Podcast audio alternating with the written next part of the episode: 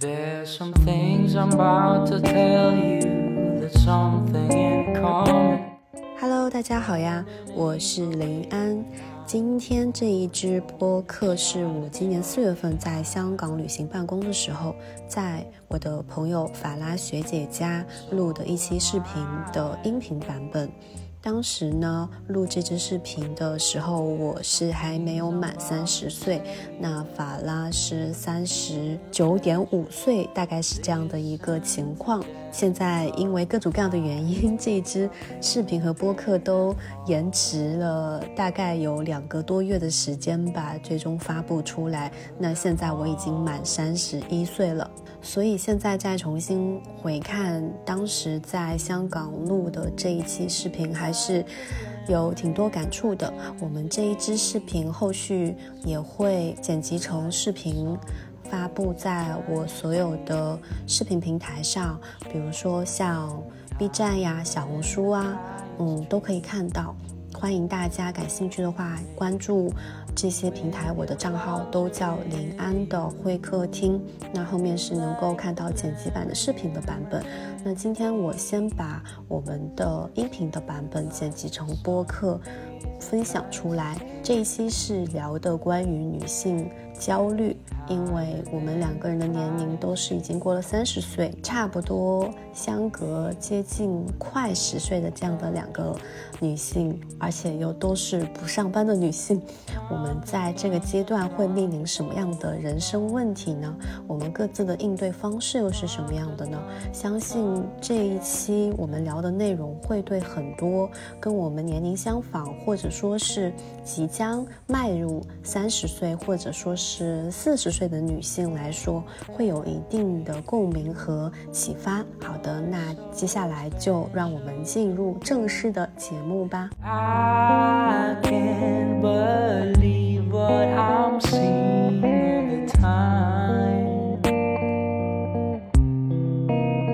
Hello，大家好呀！我最近在香港这边旅行办公，第一站到了法拉学姐家，我们在。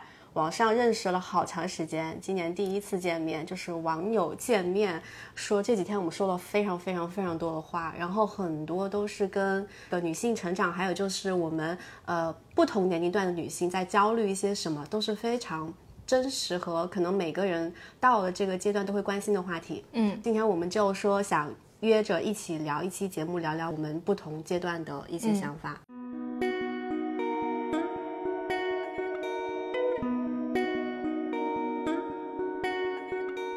我今年三十岁，我今年三十九岁。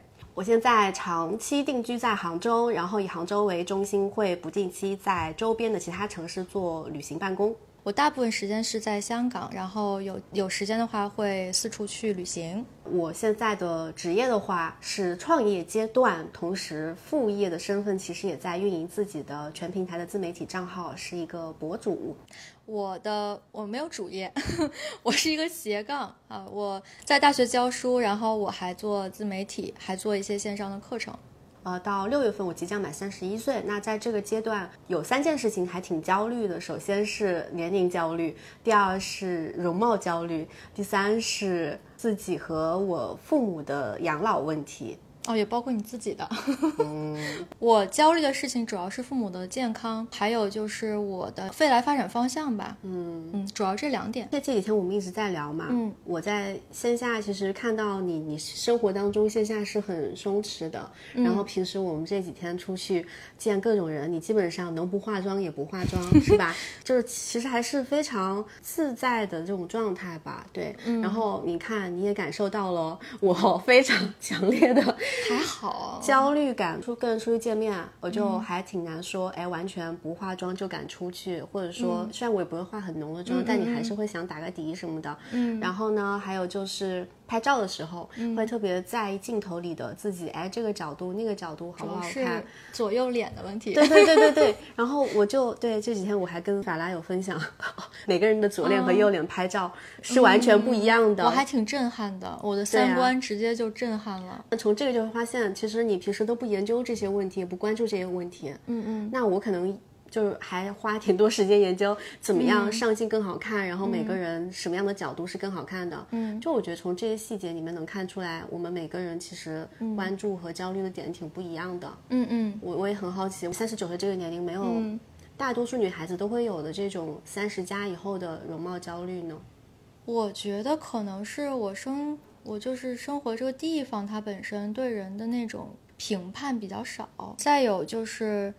嗯，可能运动比较多吧，然后你就会，你就会觉得你你经常出汗呀，你经常化妆，你经常是在一个动的状态里面，就比较麻烦。有时候会觉得，而且就皮肤如果比较敏感的话，其实化妆也对皮肤不太好，这也是一个比较现实的考虑。可能怕麻烦也是也是因为这个事儿对你来讲没有那么重要，所以就就会怕麻烦。嗯，因为这几天也发现，其实大家没有人会时刻盯着你或注意你，管管你穿成什么样，或者说是你你化妆还是不。化妆好像大家都是属于那种比较自由和自我的状态吧，挺自我的，我觉得是，嗯。嗯，对，就是包括我观察一些我的学生啊，他们也是，就是对自己的一些未来要做什么或者喜欢什么就挺明确的，也不会太在意别人会不会认为他的这个选择是好还是不好。嗯，这个大的环境决定了说你的各方面的焦虑，比如说职业焦虑、年龄焦虑、容貌焦虑，它是身材焦虑，就一系列的这一些，好像都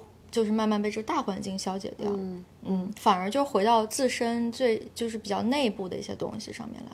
那你三十岁的时候，那个时候你是什么样一个状态？你会有这方面的跟我类似的焦虑吗？我回想了一下，是有的，因为我那个时候开始决定跑马拉松，就是从三十还是三十一岁吧，三十到三十一岁之间的那段时间，是因为有一次我的同学来香港看我，然后我们也是爬了一节楼梯之后，我好像挺累的，然后他就无意中说了一句：“哎，你怎么体力好像是不太行，是怎么样？是太累了吗？还是怎么样？”这句话其实对我，就人家好像也没有什么别的意思，但是我就会觉得，哎，我怎么？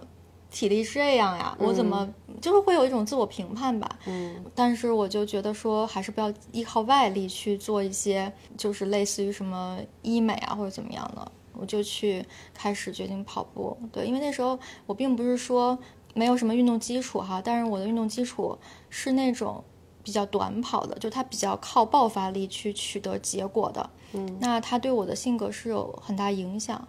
嗯，所以就会有一些，比如没有耐心啊，或者过于想要看到结果，这样你会容易沮丧，这种就会习惯快反馈。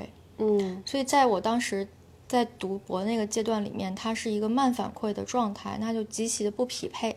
所以我那时候出于各种原因，就决定去长跑，然后就发现长跑得到的那个副产品，就是心理上的，甚至精神上的一种有生命力吧，就是一种活力。嗯，呃，也也间接就是让你的身身材啊，包括你的嗯脸型啊什么的，就是会发生一些改变，整个人的状态是发生一些改变，是一种向上的状态，然后就慢慢就不会有那种容貌的焦虑，因为很多容貌焦虑在女生看来是一种下垂或者是地心引力往下的那种，整个人就很 down 的那种。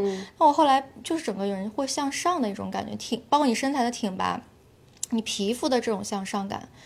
嗯，就就是一脉相承。嗯嗯，哎，你知道，因为其实可能也跟呃一些这几年医美的那种宣传，然后他们可能是他们的一些宣传方式吧，引起女生们的一些焦虑。因为你每天都听到有一个机构，或者说经常会有身边其他女孩子都跟风去做了医美，然后就说什么，哎呀，你过了二十五岁之后就要注重保养了呀，然后要不然就是比如说。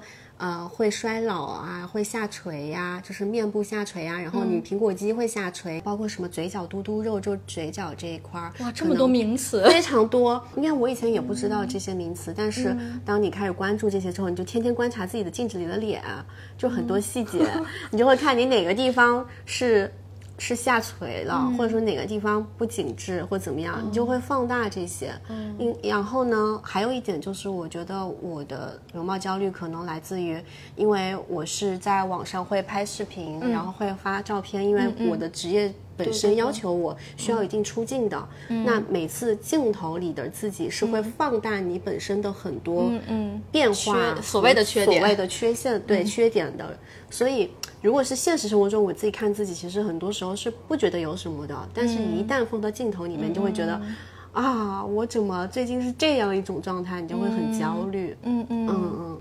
我觉得这可能要调整一下认知吧，就是说那个镜头里的你跟现实生活中的你其实不一样的吧，所以是不是有必要调整一下？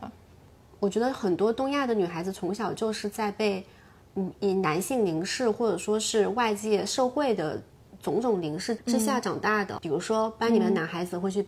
凭什么班花根据女孩子的外表去打分？是不是？哦，对，就是你从小女孩子就是在这种凝视当中长大的，而且女生会以此为荣。对呀，就是所谓的雌竞，可能就是在那个阶段就已经植入在女孩子的成长环境当中了。雌竞是建立在男性凝视的基础上，或者是是否被男性选择的基础上。这个我觉得是挺挺可笑的一件事情。而且我刚才突然想到，就就是说照片这个问题哈。就是你看照片，如果这张照片或者这个影像除了你之外不会被任何人看到，你还在意吗？我也会在意。但是你你自我对自我的评价，是自我对自我的评价是建立在什么的基础上？就是你还是会多多少少受到社会主流审美的影响，就是说你自己认为这样就不对、不好、不够好，对吧？嗯，就可能你自己会对自己觉得，哎，我这个状态不够好，或者说是你觉得这样就显得不够有精神。不够有精神气，但这个确实是跟，比如说我有段时间熬夜比较厉害，那确实那段时间确实你不管是现实中还是拍照上，它就会显示出来你这个人不够精神，所以呃，那可能不是光是容貌，它是一种状态，对，就是这两种叠加在一起吧，对，然后就会变得特别放大。然后你知道我刚开始。决定你要去在网上拍视频，做一个那种呃视频博主的时候，你一定要迈过的一关就是要去面对镜头。因为我身边很多朋友都是这样，就是可能他们在第一次面对镜头的时候都是非常的不自然，很甚至恐惧，就会怎么都觉得自己很别扭，然后甚至对着镜头就不知道说什么了，都会有这样一个阶段，或者说看到视频你自己觉得好难受啊，我怎么长这样？就我当时也做了非常多心理建设，不说第一支视频吧，就是第一年一直到现在都还有。呃，这个就是我觉得是一个比容貌焦虑更复杂的问题吧，因为面对镜头，像我觉得我们都属于那种比较喜欢自然流露的人，嗯，那可能我们自己会觉得这是一种比较受到某种规训的行为，我们自己内心对他有某种排斥，某种程度上的排斥，嗯。倒不是说对自己不满意哈，他只是一种觉得，哎呀，就是像我们之前每天在地铁里面聊的那些，走路上聊那些，都是非常非常好的内容，但是他就他就这样没有被记录下来。嗯，对，这是一个原因吧？对，所以我我我在反思，就是一方面，确实我觉得像你刚才说的，运动是一种很好的让自己有一个很好的精神气和向上的那种状态的一种方式。嗯，然后它也是比较健康的，让我们呃不用依赖，比如说那种。医美这种及时、快速给你一个什么结果的这种东西，它确实这种医美，像你做完一次之后，你能看到一些很及时的效果。嗯，那你对这件事情的。期待就会更高。昨天你跟我说一句话，让我感触很深，就是说你第一次发现自己有一些白头发的时候，你的那个心情。就是我当时不是说了一句吗？我说有几根白头发是很正常的事情。我说我现在也有啊。你说，对呀，但是你总有一天会批量的有很多白头发。如果你现在的心态是，哎呀，只是几根没关系。但是将来如果有一天是批量的很多根，你就没一下子没有办法接受这件事情。对，这就是我一直觉得，就是说所谓的一些安慰，大家。都懂，这是一种安慰，对吧？就朋友之间，你希望对方暂时这个当下心情可以稍微好一点，这个是可以理解。但是我有时候就会觉得，嗯，有些安慰反而是给人一种幻觉，或者是。让他没有办法面对真实的情况，就比如说，去看病也是一样的，就是你说医生，你到底是要跟他说实情，还是说劝他说，哎呀，你一定会好的，一定会越来越好的。其实你说每年我们什么新年呀、生日啊，都会说些那种祝福的话，但是你越长大，你就会知道这些祝福其实就是。很表面的，然后大家也知道，其实你会面对人生皆苦嘛，你会面对更越来越多的苦难，然后越来越更加赤裸的东西，不一定会越来越好，但是我们依然会这样去祝福。但是我就看到一些本质，呃，心里面有这个东西，再去生活，我觉得比那种就是盲目的乐观要活得更加踏实。嗯。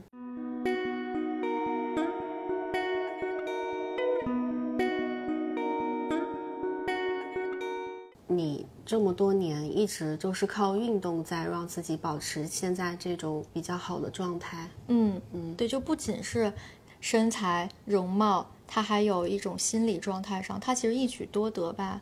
你就当是在省钱吧，甚至赚钱吧。对，因为健康这个事儿也很贵的嘛，医疗也很贵，医美也很贵，什么都很贵。是是不如用一些最朴素素的方式，让自己就各方面都好起来，而且运动会给你一种掌控感。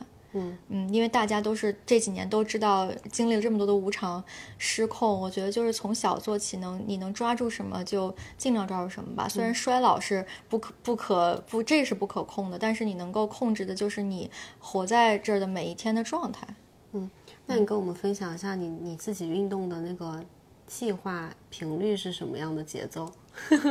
哦，这个就是比较业余哈，不敢说，就是不，毕竟不是健身博主哈，但是就是说一说个人的经验吧。嗯，因为我我小时候就是有长时间的这种呃十有十年的运动经验吧，算是懂得一点点运动原理，然后包括什么有氧运动怎么计算那个呃减脂的效率啊，包括燃脂心率啊。就是首先你要保证一周三次以上，甚至最好是三到五次的有氧运动，每次是要至少三十到四十分钟以上。那那不是说光做了、光出汗就够了，你要计算一下你的燃脂心率，一般就是应该是二百二十减去你现在的年龄，然后这个数以后再做一个基数，再乘以零点零，应该是零点六和零点七，这个区间就是你的燃脂心率，低于或超过都不好。有些人就是觉得说，哎呀，我运动量好大，我心率飙到一百六，但后来发现它超过了燃脂区间，可能一百三就够了，你并不需要那么累，你就可以高效率的减脂。这个是一点，有一个误区。对，第二个就是关于饮食吧。我觉得首先有一个非常普遍的呃道理，那就是这个低脂啊、高蛋白啊，就像这高纤维啊，这些就大家都知道。但具体的你怎么去安排，大家可能在这个一日三餐里面就没有那么就没有那么在意。你可能觉得这个多吃一口少吃一口没什么，但是我觉得前期还是需要稍微去计算一下。然后你当你培养成了这个习惯以后，你就没有必要。那个每每一顿都去计算，再有一个方法就是轻断食吧，就是这个十六比八，一般来讲是，嗯，你一天三顿饭在八小时之内吃完，然后如果你一开始觉得空腹十六小时对你来讲比较有挑战，就可以从十四到十四比十开始，也是可以的。这个其实不仅是为了减脂，还能够帮你培养一个比较好的生活习惯，因为很多人他就是早上起来不吃饭。或者是一直撑到晚上，然后都快睡觉了，发现自己特别饿，然后又大吃一顿，对胃也不是很好。嗯，这几点吧，就都是一个一举多得的一些生活习惯。刚刚就说到那个现在的审美，大家还是白幼瘦那一挂的嘛，主流的审美。对对，就是更主流一点的。对，因为现虽然有一些就是说，哎，爱健身呀，然后看到一些什么小麦色，大家还是会知道好看。我觉得你这个白幼瘦可能还是建立在男性。凝视凝视的基础上的那种，就所谓的主流，但女生内部其实已经好一些了。嗯嗯嗯，就像昨天我们去海滩边拍照，嗯，我之前的审美肯定也是偏亚洲女性的那种，呃，比较，比如说肤色要白的呀，因为我之前就偏日系的那种审美嘛，就肤色要白，然后可能要显得呃看上去年龄小，甚至画一些什么减龄妆什么之类的是吧？对你昨天的那个眼睛，就我有点哦，就是。这边可以打腮红啊，在眼睛周围，我也是第一次听说，是吧？对，就是我画的那种，就是日本的，就日本女孩特别喜欢打腮红，嗯。然后就是可能就是眼睛这两边呀，包括甚至鼻子周边，然后就是打腮红会显得这个元气。很元气，或者说很可可爱，或者说很楚楚可怜什么。还有他们那种小鹿眼的妆容，就我以前还真的还 研究这些，然后。你就会发现，其实之前我长久以来的审美是偏亚东亚的这种女生审美的，嗯，然后这种审美背后确实可能是对男性的那种是凝视的一种一种迎合吧，就是但是之前可能大家都是无意识的，就大家都觉得这样很好看，然后就都往那个风格发展，然后但是你像昨天我们在海滩边拍照的时候，然后不是，我觉得。比较好的一点是，嗯，比如说，呃，以前你会在意自己说，呃，我的这个这这样穿会显得太壮了，或者说这种肤色，呃，显得不够的，嗯，怎么说呢？好看或怎么样？嗯。但是昨天我的有一种感觉，就是因为有一个人一直在旁边夸你很重要，就是一直一直会赞美你说认同你，就一直认同你说你这样很好。对呀，对，就是你这样自然状态非常好。嗯。然后。呃，你这个是健康的，你并不是说 这里肉多或那里肉肉多，你是健康的，正常女生就是这样的呀。对然后对，然后我就会你觉得你觉得我帮你找回了那个治愈了 治愈了什么各种身材焦虑、容貌焦虑是吗？也不说完全治愈，不可能只是靠那一个下午就把你这么多年嗯但是你的那种舒缓了对对对，就舒缓了，以及说。呃，让我意识到，其实我觉得很多时候，我们就是很多成长在东亚环境下的女孩嗯子，有非常多对自己容貌和身材上的一些苛刻和苛责吧。对其实背后还是来自于太少有人去鼓励和赞美他们了，嗯大家总是会打压和批评他们。比如说，现在小红书上很多女生会发自己的。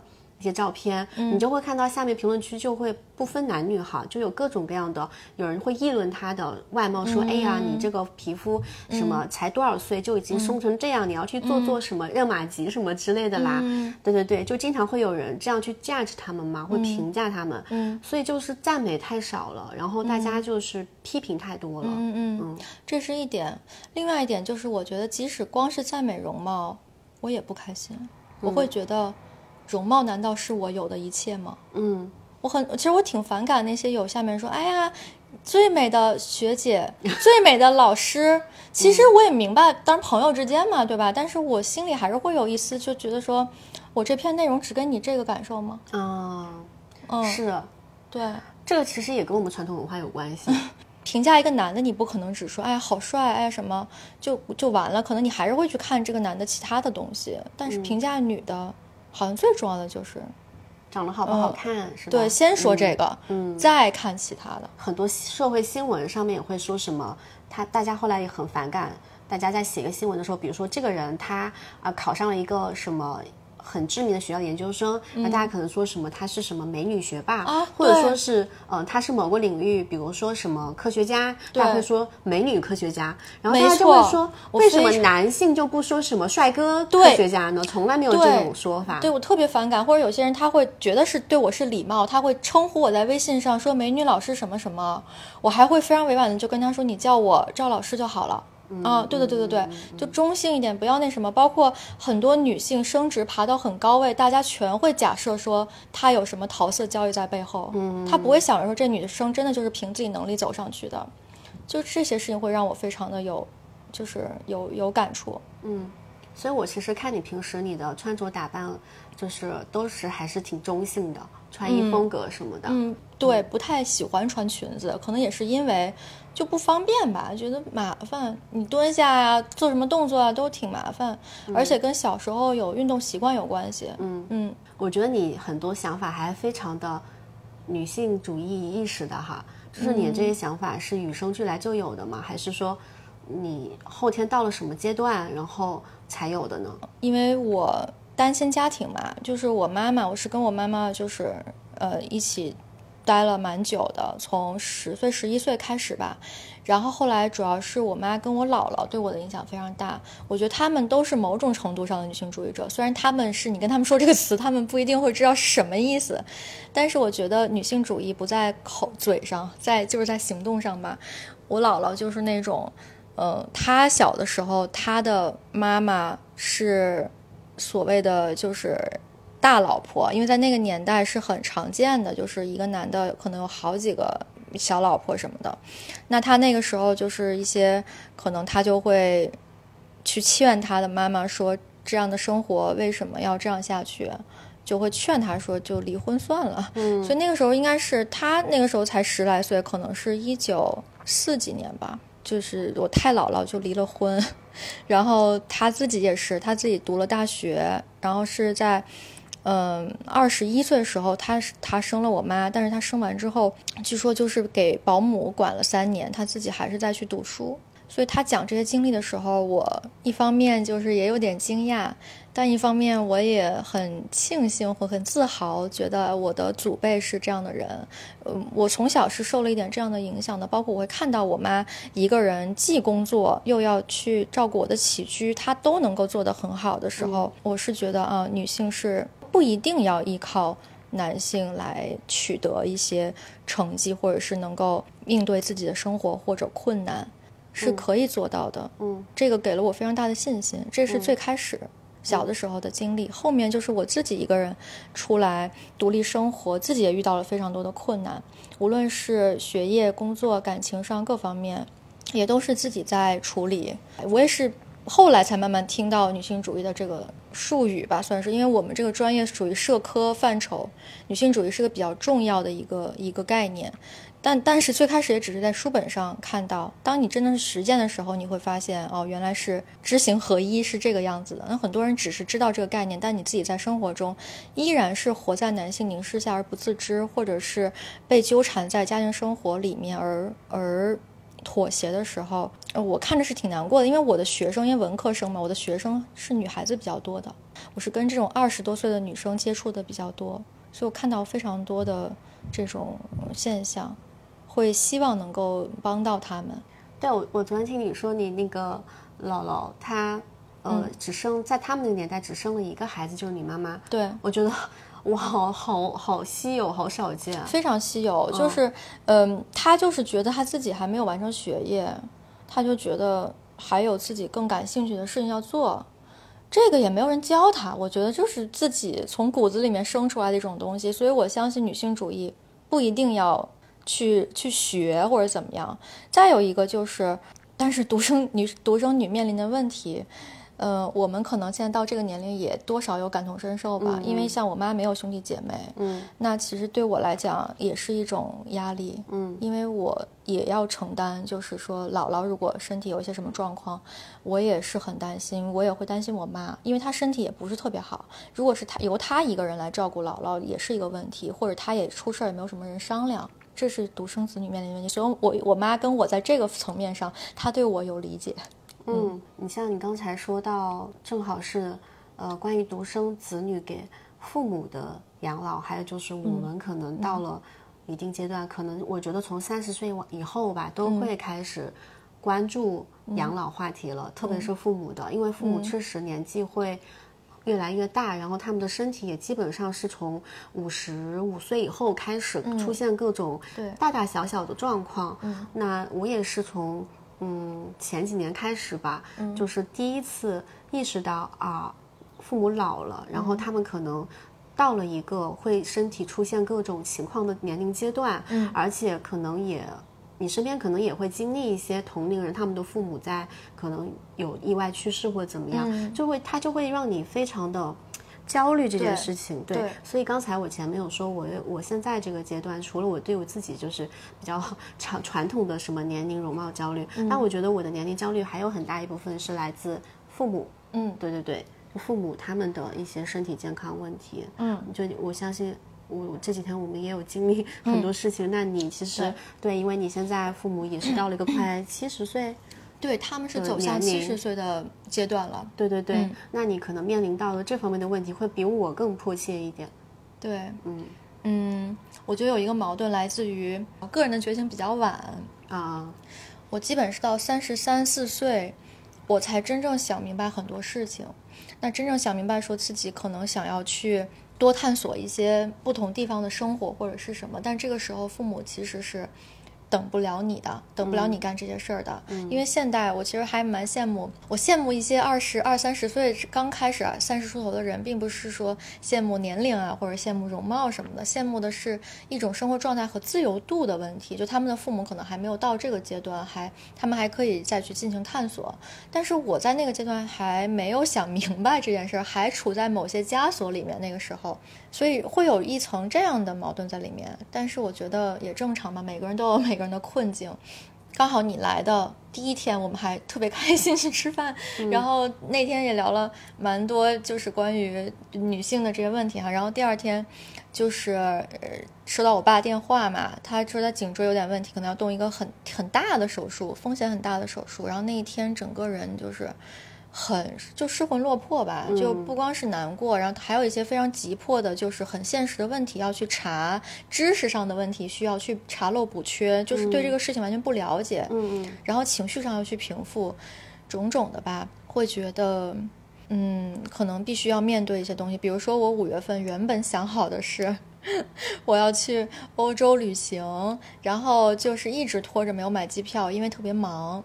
然后想着说四月份就把机票买了，然后然后有现在有有这个事儿之后，我就知道可能也许会拖延这个事儿，也不知道会怎么样，一切都很未知。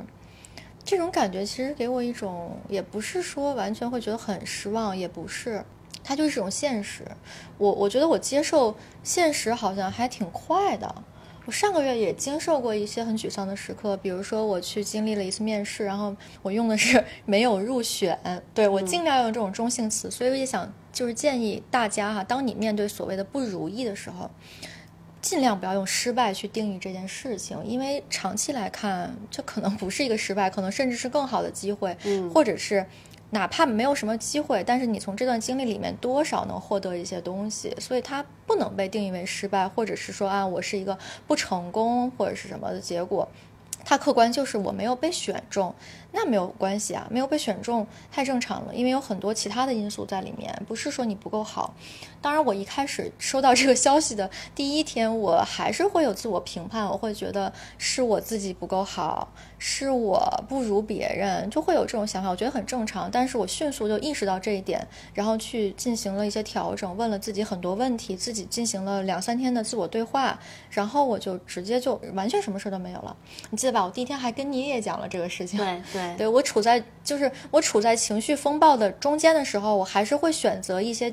两三个吧，比较亲密的朋友去分享这件事情，然后同时我会观察自己，然后我会跟自己说，其实过两天一定会好的，只是我现在是这个情绪，我面对这个情绪，我承认它，我也没有说回避它，说哎这个情绪不好。嗯嗯，我我很理解你那种状态，对，因为我也是这种性格，就是发生了一些不如意的事情的时候，你其实是很第一个条件反射就是从自己身上找原因，就是不是我。不够好，或者说我哪里做的不够好，导致有这样的结果。对，就是我觉得可能我们这种性格的人都有多多少少都有一点，甚至不是只是我们这种性格。我觉得东亚的大多数女性好像都会，这遇到问题会先从自己身上找原因，这种思维习惯还蛮普遍的，非常擅长自省和自我 PUA 和自我反思。对。对对对，这好像是一种文化基因里面的，我觉得是，因为这个可能跟某种谦虚的文化有关系。因为从小父母就会说，这个事情你应该自己想想是为什么，你或者是说你自己想想你自己出在哪儿，这个事情不要老责怪别人。当然，我觉得某种程度上这是有道理的。比如说经营关系这件事情，你你可能要想想自己，你不能老想别人哪儿做的不对。但是这种思维可能它被运用在各种领域上的时候，其实不一定是是对的。就某种程度上，你可以想想你自己哪里可能是有点问题，但是这个事情它不是唯一的原因。嗯，我觉得这样想就可以。嗯嗯嗯，是的。回到你刚刚说那个，你爸爸那天不是就是要做个手术的那个是那个情况吗？嗯，因为那天我也是跟你在一起的嘛，看到看到了你非常大的一些情绪的呃起伏，包括一些变化嘛。嗯嗯，其实那天我也是就看到你的那种状态，其实也很容易会想到自己将来可能也会面临类似的状态嘛。因为我跟你比较像的也有一点就是，嗯。就是特别是去年到今年，因为都开放了之后，大家都很想去更远的地方旅行，然后甚至是旅居，或者说是在那边生活一段时间。嗯，但是在做这个决定的时候，就会犹豫不决，有有很大一部分原因就是因为你的父母在。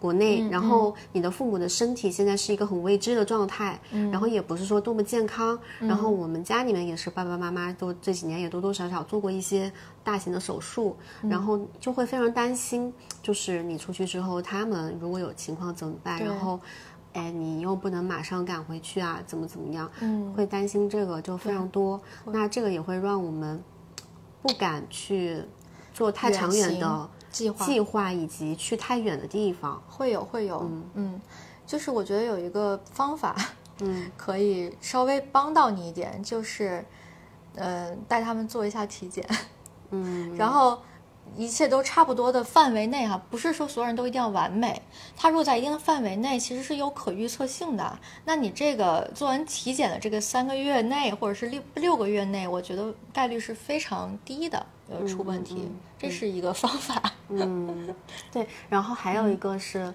做体检之前，先把该买的保险买了。对，这个很重要，一定要先买再再体检。再体检。对，对我也是。啊，以前我可能都完全不会考虑这些太复杂，我也不喜欢考虑这些很复杂的事情，觉得很烦，什么养老啊，什么呃保险啊这些。但是到了现在这个阶段，就会觉得有点迫在眉睫的感觉，因为你就觉得好像有一种倒计时，你现在不做，后面可能越来越越来越麻烦，对，是啊，就是会有这种，我觉得这方面的一种倒计时的紧迫感，也是呃。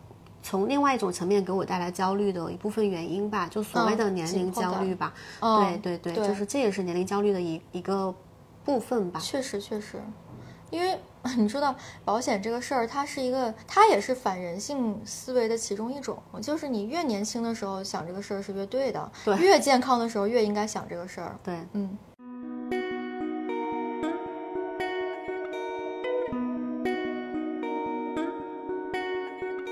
因为你马上要四十岁，到十二月份满，对。然后今年是你上次也说，今年是我们俩唯一 共享三字头的一个年一段时间，一段时间，对对对。所以我觉得四十再往后也算是一个新的人生阶段了吧？那你对四十以后自己接接下来的生活有什么畅想吗？比如说你会在哪里跟谁一起过什么样的生活，在做什么事情？哎呀，我觉得太具体了，我好像没有这么具体的想法。我觉得我还是想要去四处看一看吧，多去一些地方，然后感受一下。可能我周游一下各个国家，可能我想的是说，我每个国家可能待个一个月，然后到处走一走。但是因为就父母的关系，我可能不会常年在外面，可能是说出去两三个月或三四个月，然后飞回国一次，然后待一段时间再飞出去。嗯，这种可能我们心里会比较踏实，因为你回家这段时间，你可能了解一下他们各方面的状况。嗯，然后你觉得你评估一下是否可以就是再出去啊，你再出去，我觉得就是这样吧。然后具体做什么事情，嗯，可能还是跟教育有关吧，因为我之前有跟大家分享过啊，就是我觉得。呃，喜欢分享知识啊，或者是通过知识，甚至知识以外的东西去影响一个人，我觉得是对我来讲是挺重要的一件事情，是我的价值感的来源跟获得感的来源最重要的。然后我觉得线上线下倒没有太大的所谓，其实我在线上也认识了非常多很好的，就是学生啊，变成朋友啊，很多，然后不拘泥在实体的校园里面或教室里面，所以我觉得。应该还是会继续做一些线上的分享的工作啊，线上的课程啊，教育类的这些内容吧。嗯，这应该是我五年之内，再往远了可能就想不到了。嗯嗯，我对四十岁的想象还挺还挺远的哈，还有十年的时间。那其实我也没有太具体的想象。那你就想五年吧，还是你也是五年？对，你也想三十五吧？三十五。我就希望三十五岁的时候，跟现在状态不会差太大，就还是在做一个就是自己的事情，就不需要跟别人打工，就还在做自己的事情，而且这个事情是自己呃感兴趣并且愿意长久去投入时间精力去做的，而且它能够给我带来愉悦感的事情，然后同时它也能够呃维持我基本的这个生生活的一些所需要的物质上的一些费用，嗯。嗯，我觉得这样就挺好，然后。理想状态是，如果有一个人陪在 一起去探索世界，当然就很棒了。对，因为我也希望能够在这五年的时间里更多走出去，然后多去不同的文化下，然后认识更多不同文化背景下的人。嗯，因为就觉得过去在的一些视角吧，包括思维方式还是挺局限的，因为你一直在一个固定的环境下嘛。我今年就非常迫切的想去。嗯，进入更多元的环境里面去体验不一样的文化，而且不仅仅只是旅行，深入的交流，以及说与当地人产生一些链接。嗯嗯，那这个就是我可能在五年之内就想去做的事情。嗯嗯，我觉得很好，我特别期待那个临安的会客厅里面有一些关于旅居啊、当地人的故事的一些内容，应该也蛮好的。就是如果五年之后我们再来录一期，比如说我那个时候我三十五岁，然后你是四十。五是吧？接近四十五。然后这样的一期节目的话，我希望那个时候我能够嗯更自信、更成熟，然后也没有什么太多的年龄焦虑和容貌焦虑了，然后能够非常坦然的面对镜头啊，然后所有的一切。你可以的，你可以的。嗯，到时候我们在那个视频里要把这一段先剪出来，然后对比一下，说我们 过没过上当初说的这个对对对生活状态。对对，就定一个五年之约吧。嗯，对，我们每五年录一个，嗯嗯嗯，就像那个人生七年一样，我们是每五年。对，因为我觉得现在的变化发生的频率一定是比原来要要高的变化的频率，所以我感觉七年有点太长了，可能就一个视频说不完，所以可能五年吧。嗯嗯。好，大家也期待一下我们五年之后的下一支 视频。希望我们还在继续做自媒体，还活着啊，还活着。对，首先第一还活着，第二我们对还还还能够健康的健康的活着，对，能够面对镜头讲讲这些，对，录视频讲这些东西。而希望我们比现在更加的松弛，更加的自信、自由。嗯嗯，对对对对，嗯，好。好，我们今天节目就好，先分享到这里啦。好，谢谢大家。希望大家能从我们的这一期视频里面收获到更多的力量。和力量吧。嗯，对，好，谢谢大家，拜拜。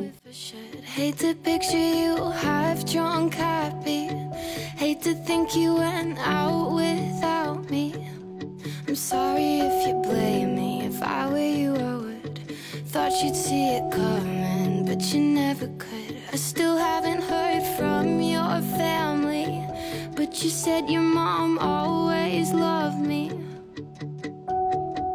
Sometimes I go blurry eyed. Small talk, and you tell me that you're on fire. Lights on, and it's black and white. I couldn't stay forever.